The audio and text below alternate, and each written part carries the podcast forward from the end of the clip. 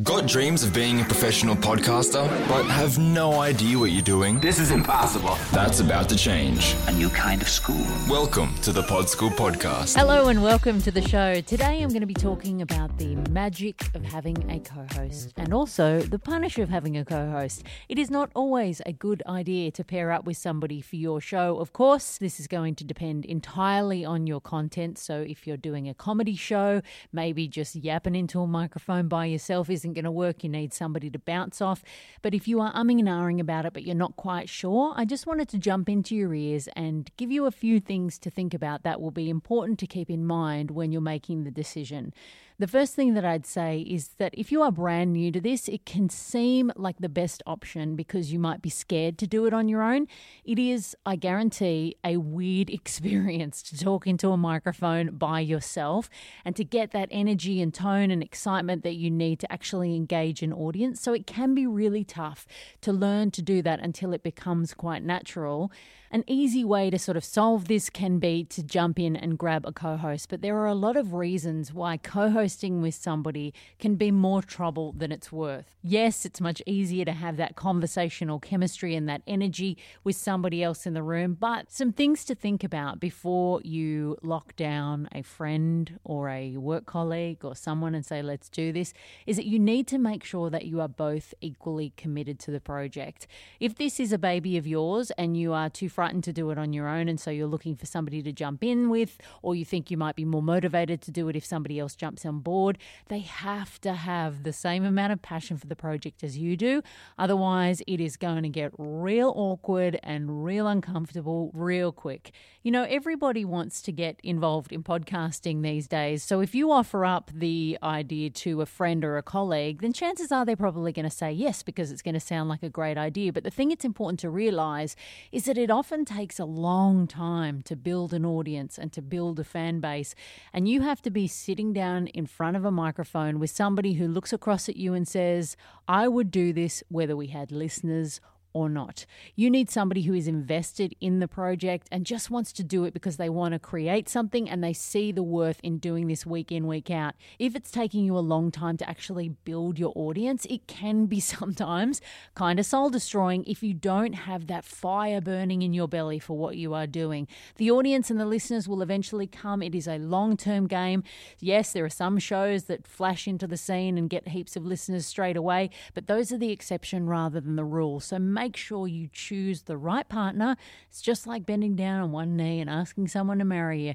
You got to stick with this person week in, week out, and you want to make sure that they are on the same page. So keep that in mind and think to yourself if this is really your passion project and something that you want to do, but you can't find somebody who is equally as dedicated, then it might be worth just spending the time to practice and get over those nerves and get comfortable behind the microphone by yourself because you know you will always be willing to turn up every week and get that show out that maybe somebody else might not be that committed to.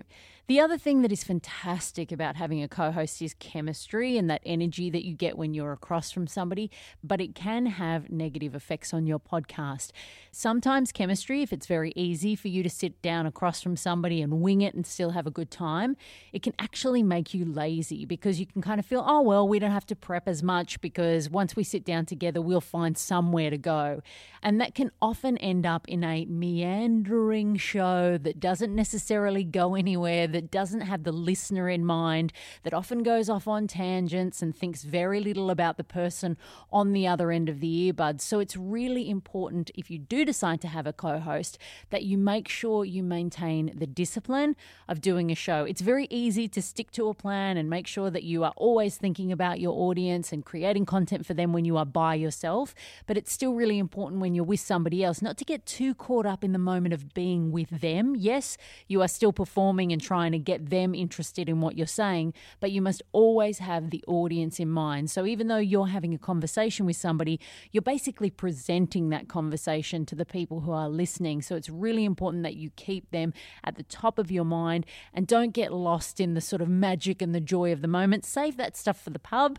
Have all of your great convos at the pub that nobody really cares about or wants to listen to, but just be mindful of being disciplined and making sure that your show still stays on track so it doesn't end up being a waffle mess that somebody listens to and goes, uh, guys, uh, uh, do you even know I'm here? You just never want to forget the people that are turning up to listen to your show. And often that takes planning, preparation. I know, all the boring stuff, but it's still important if you have a co host that you do all that stuff as well.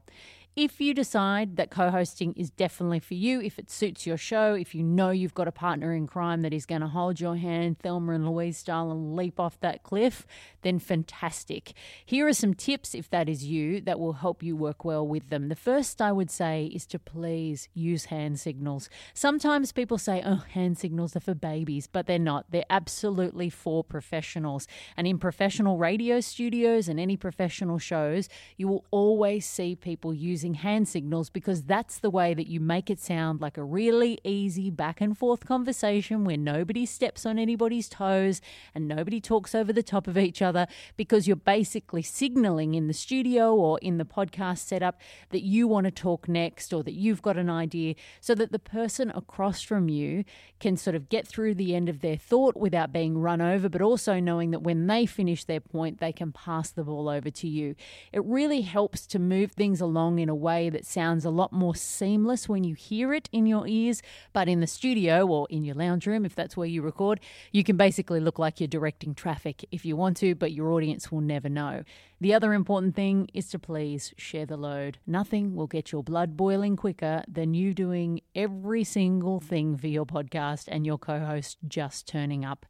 Sit down at the beginning of the process and divide up what needs to be done. Who's going to do the show notes pages? Who's going to upload the episodes? Who's going to share things out via social media? You want to make sure that everybody is doing their part so that no resentment builds in the show because you just can't have that magical chemistry that people love to listen to if you're sitting across from your co host, staring into their soul, trying to make them feel guilty for the fact that they've done absolutely nothing for the show. This again will come down to the person that you choose to be across from, but once you do choose that person, do make sure you are bringing equal things to the table because that will make it much easier for this to be a longer term project. My final piece of advice, and the most important of all, is that if you have a co host, your number one goal should be to make them sound amazing.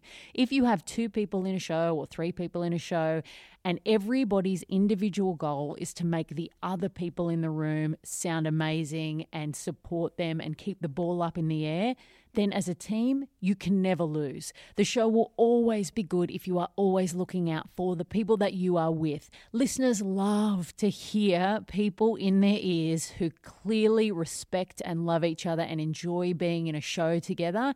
And the only way that you get that happening is if you're looking out for the people that you do a show with. Your audience is going to smell a mile away if your MO is just to be the person that speaks the most on the podcast or to get the most points across or to have the last laugh all the time.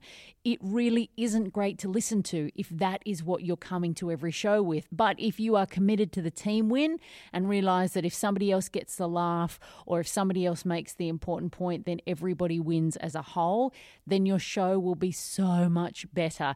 And it'll also be a joy to work on because who doesn't love working with other people where you go, you guys really dig what I do and you're supporting me? So it's a great way to make sure that the energy, the vibe, and the commitment commitment to your show is the best it possibly can be if you are all looking out for each other. I hope that's helped you work out whether or not a co host is right for you. You can check out the show notes page for this and all the other Pod School podcast episodes at podschoolpodcast.com. You can also sign up for my online podcasting course there, Pod School. Thanks so much for listening. I'll see you next week. And until then, happy podcasting. That's all for today.